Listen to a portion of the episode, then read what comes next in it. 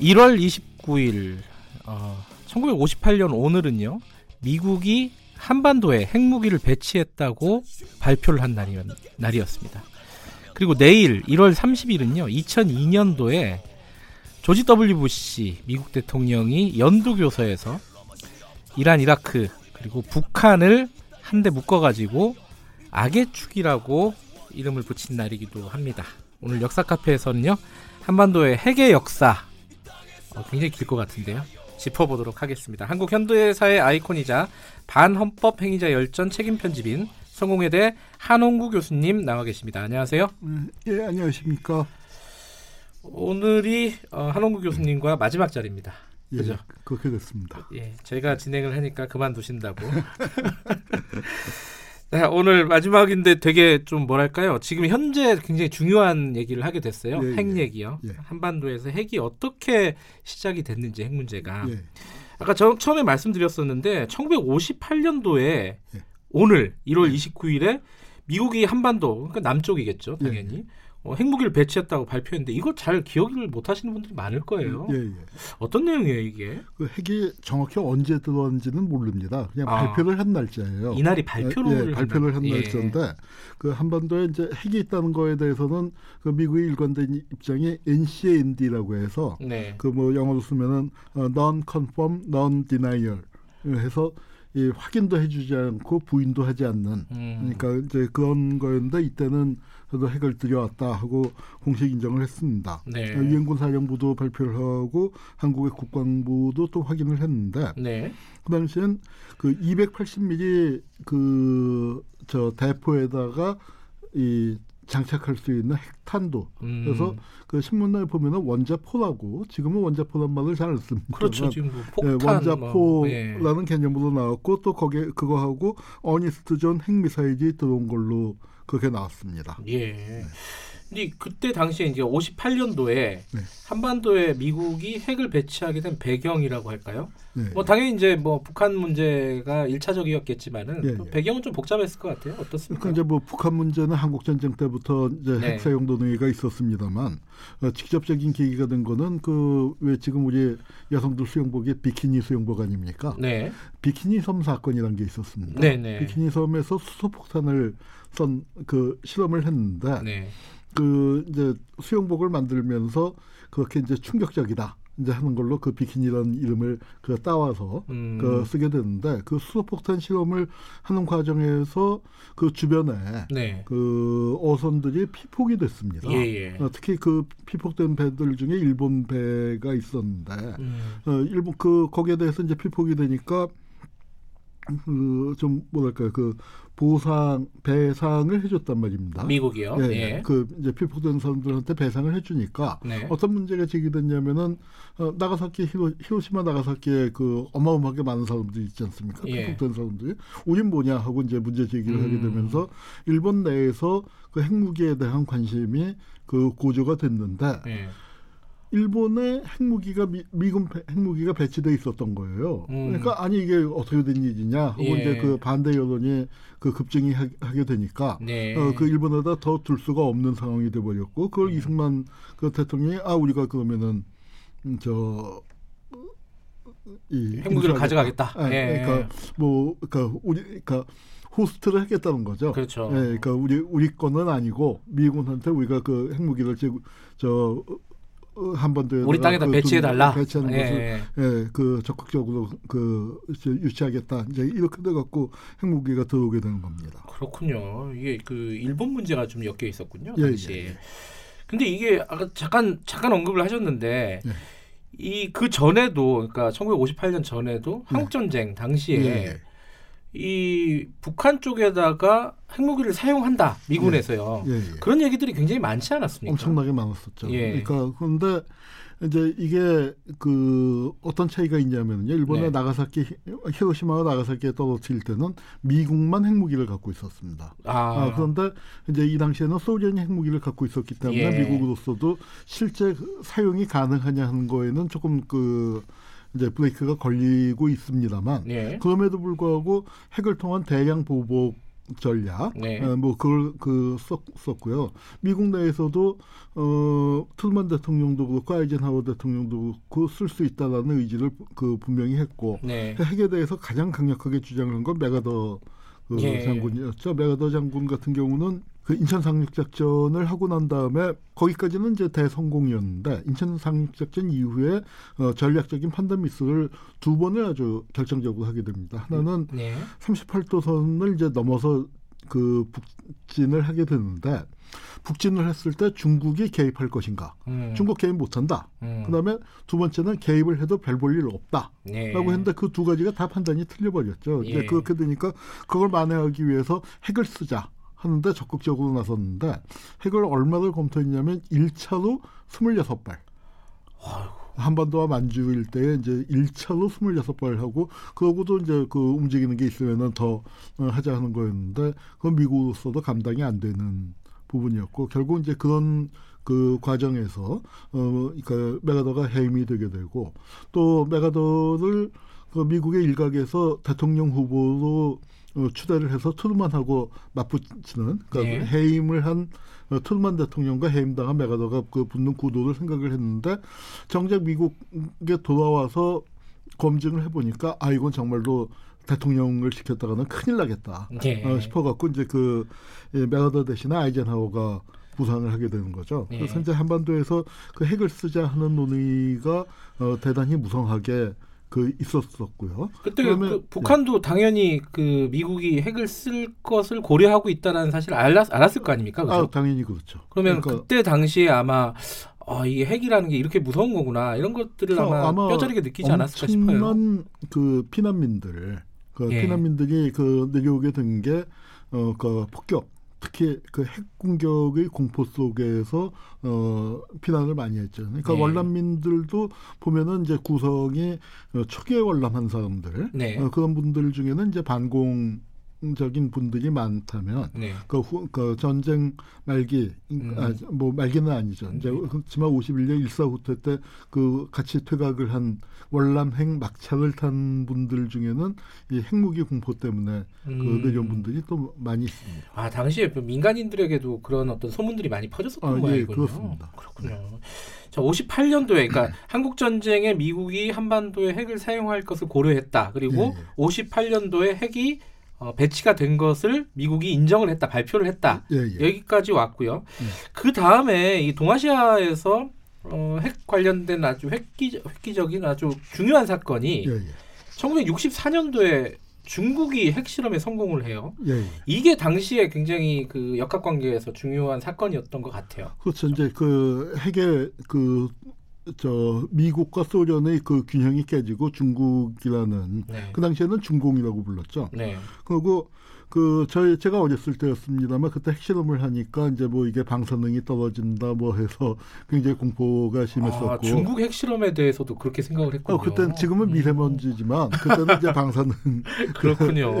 그래서 비 맞으면 큰일 난다 하고 아. 거 이제 어렸을 때 배웠고 예. 그다음에 왜 70년대 한국에 그 가발 수출이 어마어마하게 예, 예. 저 그런 얘기 들었어요. 않았습니까? 예. 근데 그 가발 수출이 되게 된 것도 예. 그 핵실험 영향이 큽니다. 어 왜요? 그, 그 전까지는 이태기상 가발이 미국의 그 어떤 이 가발 시장을 이제, 아, 이제 꽉 석권하고 있었는데. 이태 이태리요? 이, 예, 이태기 그산 가발은 원래 그 이 모발을 중국산을 갖다가 수입을 해서 가공을 해서. 아 자기들 했는데 머리가 아니라 중국 예, 머리였어요? 예, 예. 예, 그런데 핵실험을 하게 되니까 그 중국산 수입 물품을 그 사용한 것들을 이렇게 수입을 금지시킨 겁니다. 아, 그래요? 그래서 그 덕에 이제 한국이 그 이 어떤 좋은 예. 기회를 맞아서 이제 수출 그 도약을 하게 이 됐는데 얘기는 처음 듣네요. 또. 예, 예. 그래서 뭐 그건 하나의 이제 에피소드고요. 예. 근데 그 당시에 이제 뭐 동아시아의 국제 정세가 변화하게 되고 네. 미국의 중국에 대한 태도가 달라집니다. 음. 어, 달라지면서 이 72년도에 닉슨이 중국을 방문하게 되고 예. 그 다음에 지금은 이제 우리 는 정상회담하고 난 다음에 이게 뭐 제대로 됐냐 마냐를 갖고 그러니까 정상회담 6월달에 하고 지금 이제 불과 7개월밖에 안 되는데 뭐 예.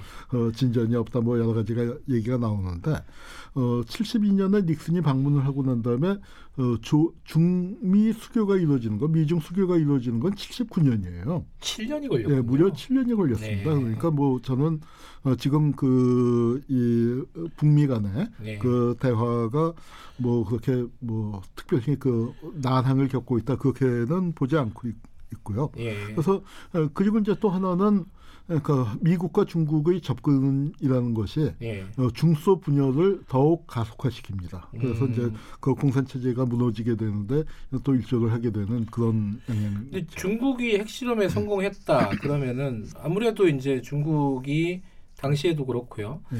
북한하고 가까운 나라기 네. 때문에 북한이 이제 중국 쪽에 이 핵- 핵 기술 같은 부분들을 네. 좀 도움을 요청하거나 이러지는 않았습니까? 근데 이제 뭐 중국 지금 북쪽이 그핵 기술 그핵 개발에 성공하지 않았습니까? 예. 그런데 그 기술은 중국 쪽을 통해서 들어왔다기보다는 구소련, 예. 뭐 우크라이나나 또는 파키스탄 뭐 이런 쪽을 통해서 이제 많이 들어온 걸로 알려져 있죠. 예. 그러면 중국 같은 경우, 어, 북한 같은 경우에는 그때 당시까지는 예. 뭐 핵에 대해서 뭐 개발을 한다거나, 적어도 89년 정도까지는 예. 그러니까 핵에 대해서는 일관되게 반 비핵지대화 그리고 음. 반핵 입장을 그 견제 왔었죠. 그러면 이제 58년도에 배치가 된 그 핵 무기가요. 예, 예. 어, 일정 부분은 어쨌든 어, 남쪽에 배치가 됐으니까 예. 대북 억제력이 이 60년대, 70년대까지 계속 좀 효과를 일정 정도 가졌다 이렇게도 볼수 있나요? 그두 가지 측면이 있는데요. 예. 하나는 이제 기본적으로 그 소련의 핵무기에 대한 견제라는 부분이 음, 있고요. 예. 그다음에 이제 또 하나는 그 대북 억제력이라는 부분이 있는데 예. 이게 대북 억제력이라는 부분이 그 상당히 좀 모호할 수가 있습니다. 네. 왜냐하면은 그 전쟁 초기에 예. 그러니까 이걸 또 더군다나 핵을 전진 배치를 시켜놨었단 말이죠. 그렇죠. 그러니까 휴전선 일대. 그런데 어, 휴전선에서 그러니까 가령 한국 전쟁 때도 1950년도에도 보면은 사흘 만에 서울이 떨어지지 않았습니까? 개전 예. 지역에 이제 확 밀리는 바람에 만약에 그런 상황이 되면은 핵무기를 탈취당하는 수가 있어요. 아. 그러니까 이거는 굉장히 고민스러운 상황입니다. 그래서 전진 배치 하기도 뭐하고 안 하기도 그러니까. 전진 배치를 했다는 거는 예. 탈취 우려가 있기 때문에 전쟁 초반에 쓴다는 전제하인데 그러면은 핵 전쟁이 뭐 물론 이제 전략 핵은 아니고 전술 핵이겠습니다만 음. 어쨌거나 핵 전쟁이 발발하게 되는 상황이고 그 전술 핵무기의 사용 권 한은 예. 누구한테 있냐면 미군 사단장한테 있습니다. 음. 한국 대통령은 전혀 권한이 없고요. 그, 그 그렇게 되니까 이게 이게 핵전쟁으로 비화할 가능성이 크기 때문에 네. 이것을 그 전진 배치는 또 문제가 있지 않느냐 해갖고 예. 어, 75년인가 6년 경에 그 핵무기들을 전진 배치되어 있었던 것들을 뒤로 빼갖고 군산에 이제 그 예. 어, 군산 쪽으로 그러니까 후방으로 배치하는 그런 일도 있었죠. 그러면 당시에 이제 지금 말씀하셨듯이 어, 핵무기가 배치가 됐지만은 그거는 이제 뭐 미국이 사용할 수 있는 권한을 갖고 있는 거고 예, 당연히. 그럼 그런 의미에서 그 박정희 대통령이 70년대 이핵 개발을 한게 예. 그런 취지였을까요? 우리도 하나 가, 져야 된다라는 어떤 그런 그 생각이 대북 억제력이라는 거는 아마 많이 염두에 뒀을 예. 거고요. 그 다음에 특히 이제 베트남 전쟁, 네. 베트남 전쟁을 거치면서 미국의 동아시아 전략이 뭐 실패로 드러나고 대폭 수정이 되면서 네. 이 주한미군을 철수하게 됩니다. 네. 한국은 이 주한미군을 붙잡아두기 위해서 베트남에도 대규모 파병을 했고 그다음에 뭐 미국의 혈맹이라고 그렇게 생각을 하고 있었는데 미국이 일방적으로 이 주한미군을 빼가게 되니까 어 네. 그럼 우리도 핵이 있어야 하지 않겠냐 음. 이제 이런 식의 생각을 하면서 네. 그 당시에 이제 그 우리나라가 원자력 발전을 이제 처음 시작하는 단계인데 음. 원자력 발전 그니 제대로 가동되기 이전부터 재처리 기술을 도입을 하니까 미국 입장에서는 저거는 분명히 어. 핵을 개발하려는 거다. 특히 인도가 그, 그 당시에 이제 핵, 재처리 기술을 통해서 그 핵 개발에 성공을 하니까 예. 예, 미국 입장에서는 더 그러니까 이 신경을 쓰게 됐죠. 예. 그래서 이제 그 한국에 대해서 어 여러 가지 그러니까 음. 감시를 하게 되고 그다음에 어, 한미 관계가 아마 제일 나빴죠. 그래서 이제 그 유명한 그 미국 첩보기관이 청와대를 도청하는 일까지 음. 벌어지고 네. 뭐 이렇게 되, 어, 됐었죠. 그러다가 이제 뭐 일부 음모론을 피는 사람들은 박정희 대통령의 사망, 예. 12.6 사건을 이거하고 연결, 핵개발하고 연결짓는데 그거는 좀 너무 과도한 것 같고요. 네, 그러나 어쨌거나 그 박정희 대통령이 죽고 난 다음에 네. 네. 그 다음에 전두환이 들어서지 않습니까? 예. 근데 이제 전두환이 그러니까 광주 학살을 통해서 들어섰기 때문, 때문 에 정통성이 약하잖아요. 네. 그래서 미국의 지지가 절대적으로 필요했는데 그때 전두환이 미국한테 넘겨준 게 완전히 그 이 박정희 시대에 축적됐었던 핵과 관련된 어떤 그 개발 정보라든가 인력이라든가 기술이라든가 이런 것들을 완전히 넘겨주고 음. 원자력 연구소가 에너지 연구소로 바뀌게 되는데 그걸 이제 핵- 그 과학하는 사람들 그 사람들 입장에서는 그러니까 지금 뭐 문재인 정부의 어, 탈원전하고는 비교가 안 되는 음. 그 어떤 아, 핵, 한국 핵에서의 참사였고 그다음에 창씨 개명 사태였다 원자력 연구소가 예, 창씨 개명 예, 뭐 그렇게. 이제 그 얘기를 하고 있습니다. 이게 뭐 핵 개발에 대한 어떤 입장들은 서로 다르긴 하겠지만 어쨌든 어, 박정희 대통령이 어, 사망을 하고 그 다음에 전두환 전 대- 대통령이 집권을 하면서 예, 이게 깨끗하게 이제 청산이 돼버린 예, 거거든요. 그렇습니다. 이게. 근데 이게 아까 58년도에 그러면은 이 배치가 된 핵은 언제 철수가 되는 겁니까? 그 그게 냉전이 끝나면서 아. 어, 철수가 되는데요. 예. 어, 냉전이 끝나면서 이 그 91년 어, 9월 29일. 그러니까 아직 이제 소련이 해체되고 있는 그런 상황입니다. 아. 그래서 이제 그 이, 이건 아버지 부시죠. 예. 아들 부시가 아니고 아버지 부시 가그 핵- 핵을 이제 그 철수시키는데 네. 여기에는 이제 중요한 게 뭐냐면은 이라크 전의 경험이 그 중요하게 작용을 했는데요. 네. 그러니까 핵이라는 건 굉장히 정치적으로 부담이 크지 않습니까? 예. 근데 이제 스마트 폭탄 같은 것들이 나오니까 목표물을 정확하게 타격을 할 수 있는 게 나오니까 그러니까 핵무기의 그 의존도가 이제 그 적어지는 거죠. 이거는 워낙 그 치명적인 대량 살상 무기이긴 하지만 그러니까 2차 대전 때 사용하고 아직까지 한 번도 사용할 수 없는 그런 무기 아닙니까? 네. 그러니까 이제 그러다 보니까 에, 핵 대신에 스마트 포, 그 폭탄으로 그 이동을 해나가는 이제 음. 그런 과정이 결합되면서 그리고 또 이것이 그러니까 핵을 배치해뒀다는 것이 대북 억제적이라는 측면도 당연히 있지만 어, 기본적으로 소련과의 어떤 그 군비 경쟁 속에서 미국이 세계 전략 차원에서 어, 배치됐었던 건데 그걸 필요가 없어졌다는 입장에서 이제 핵을 철거하게 되는 것이죠. 그러니까 한반도의 남쪽에서는 1958년도 오늘 네. 1월 29일 날 핵무기가 배치됐다고 미국이 처음 발표를 예, 했고 예. 어, 1991년도에 공식적으로 철수가 되는 예, 예. 거네요. 이것도 예. 다뭐 배치도 마찬가지지만 철수도 다 국제 정세에 따라서 예, 그것도 예. 다그 한국의 어떤 입장보다 우리랑 아무 상관없이. 입장입니다. 예. 예. 그렇다면은 이제 북쪽 얘기를 잠깐 해보면요. 예, 예. 북쪽은 언제부터 이 핵 개발을 본격적으로 시작을 하게 된 건가요? 그러니까 그 미- 주한미군 핵무기가 있을 때 그 핵무기 수량이 정확하게 알려져 있지는 않지만 네. 최소 600기, 음. 그다음에 많이 잡는 사람은 1,200기 정도까지 잡으니까 북쪽이 뭐몇 발 개발해 갖고 상대할 수 있는 게 아니죠. 네. 근데 한반도에서 이제 핵이 완전히 그 빠져나가고 나니까 네. 북쪽에서는 여러 가지 유혹을 느꼈을 겁니다. 우선 막대한 군사비 부담.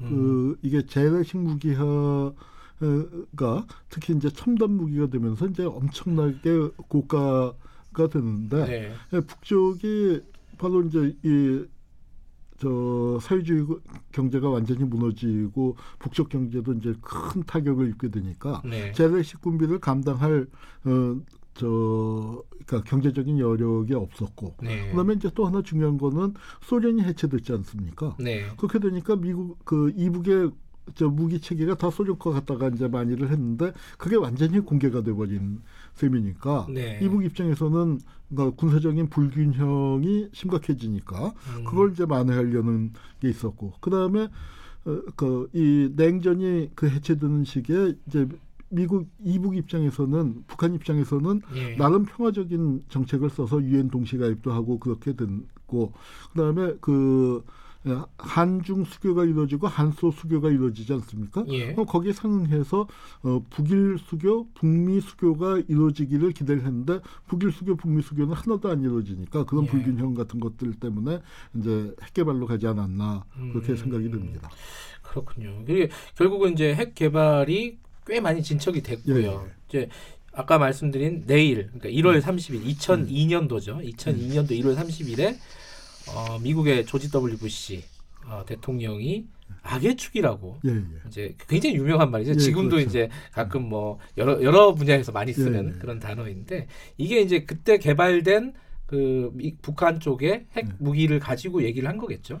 그러니까 이제 그게 좀 사실은 모호한데 네. 어, 부시가 등장을 하고 난 다음에 미국의 외교 정책이 변화하고 네. 그렇게 되면서 그게 중동 지역에서 갈등을 일으켜서 어, 결국은 9.11 테러 까지 네. 왔단 말이에요. 그래서 이제 9.11 테러를 일과 관련이 있는 이란 이라크에다가 어, 전혀 상관없는 북한을 그렇죠. 끼워넣은 게 됐습니다. 네. 근데 이제 북한 핵 문제는 그 90년대 이제 내내 뜨거운 문제였죠. 그래서 94년도에 거의 전쟁 위기까지 갔다가 이 남북 정상회담이 예정됐다가 김일성 주석이 갑자기 그 사망하는 바람에 예, 그, 그 기회가 무산이 됐었고 그리고 2000년 6.15 정상회담 이후에 이제 그 남북 관계가 풀리고 어, 북미 관계도 개선이 되려고 하는데 네. 부시가 당선이 된 바람에 무산이 됐습니다. 네. 이제 그건 그 상황을 거치면서 어, 거치게 됐는데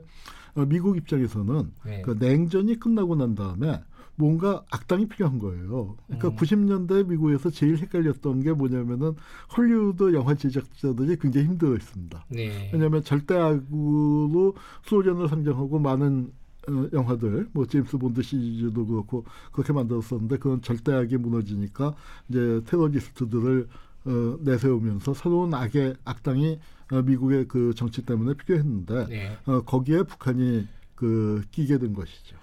어, 요새는 뭐 북한을 소재로 한 영화도 많이 있더라고요. 예, 그렇습니다. 그런데 이제 그 북한하고 이제 미국하고 그 이 근본적인 관계 개선을 하려고 하니까 굉장히 그 중요한 어떤 그 전환기에 서 있는 것 같습니다. 2002년도 이때 이제 악의 축이라는 말이 나올 때까지만 해도 핵무기가 실제로 개발에 성공했는지 북한에서 이게 네. 명확하지는 않았던 시점이죠. 그 시점까지 예, 그렇습니다. 그러니까 핵무기 개발까지 가지 않고도 그 이 문제를 해결할 수 있는 기회는 충분히 있었는데 예. 어, 그 아마 북한 붕괴론 음. 좀 마- 망할 나라인데 뭐 어, 이제 하, 하는 생각과 그 다음에 설마 핵무기를 개발할 수 있겠냐 하는 그런 얕잡아 보는 생각 그런 것들이 이제 쌓여갖고 결국은 북핵을 그 조기에 해결할 수 있는 기회들을 어, 날리고 예. 이제 북한이 그 대륙간 탄도탄까지 만들어내서 미국 본토에 대한 현실적인 위협이 되니까 음. 이제 비로소 협상 국면에 들어서게 된 것이죠. 그 핵이라는 단어 하나를 가지고 지금 한국 전쟁부터 지금까지 쭉 달려왔습니다. 후루룩 달려왔는데 예, 그렇습니다. 2019년이잖아요. 예, 지금 예. 북미 정상회담 뭐 비핵화 예. 뭐 얘기도 있고 이제 답방 어, 김정은 네, 위원장 네. 답방 얘기도 있고 이런데 이런 상황을 어, 역사학자로서 보시기에 어떤 생각이 드십니까? 보시면은 저는 그 우리 돌아가신 신영복 선생님이 그 즐겨 쓰시던 말인데 조- 좋아하시는 네, 말씀이시죠? 줄탁동시라는 네. 말이 있습니다. 어, 줄은 병아리가 삐약 삐약하는 것이고 네. 탁은 어미닭이 그이 이제 알을 아, 예. 안에서 부화할 때 예. 병아리가 안에서 쪼는 것도 있지만 어미닭이 탁탁 바깥에서 쪼아줘야만 음, 그 안과 밖의 힘이 어, 맞춰 그 맞아 떨어져야만 이제 진정한 변화를 이룰 수 있다는 뜻인데 네. 지금 한반도에서 보면은 우리가 촛불에 이어서 한반도를 둘러싸고 있었던 냉전 체제의 해체라는 네. 그 국면을 그 맞이하고 있는데 이 정말 중요한 그 변화의 기회를 우리가 맞이하고 있는데 이걸 좀 잘 살렸으면 하는 바람입니다. 이게 마지막 시간에 선택한 주제가 날짜에 맞춰서 선택을 했는데 예. 딱 맞는 주제가 됐네요. 아, 어떻게 예, 하다 보니까. 아 저는 이제 진행을 한 지 이제 한 달 조금 넘어가지고 예, 예. 한 교수님하고 같이 이제 진행을 한 게 얼마 되진 않았는데 예, 꼭 여쭤보고 싶었던 게 예. 수염은 언제부터 기르셨습니까? 아, 수영은 2006년도부터 아, 길렀습니다. 무슨 계기가 있으셨어요? 어, 그때 국정원 과거사위에서 예. 일하고 있었는데 예. 뭐 여러 가지 힘든 일들이 많았는데 그 보니까 국정원 안에는 수염 기른 사람이 한 명도 없더라고요. 그래서 뭐 농담이고 예. 실크로드에 여행을 갔다 왔는데 예. 그때부터 길르기 시작을 했습니다. 그러셨군요. 굉장히 궁금했는데 뭐 감히 여쭤보지 못했습니다. 예, 예. 그동안 감사했습니다. 예, 그동안 그 청취해 주셔서 대단히 감사합니다. 성공회대 한홍구 교수님이었습니다. 대한민국 중심 채널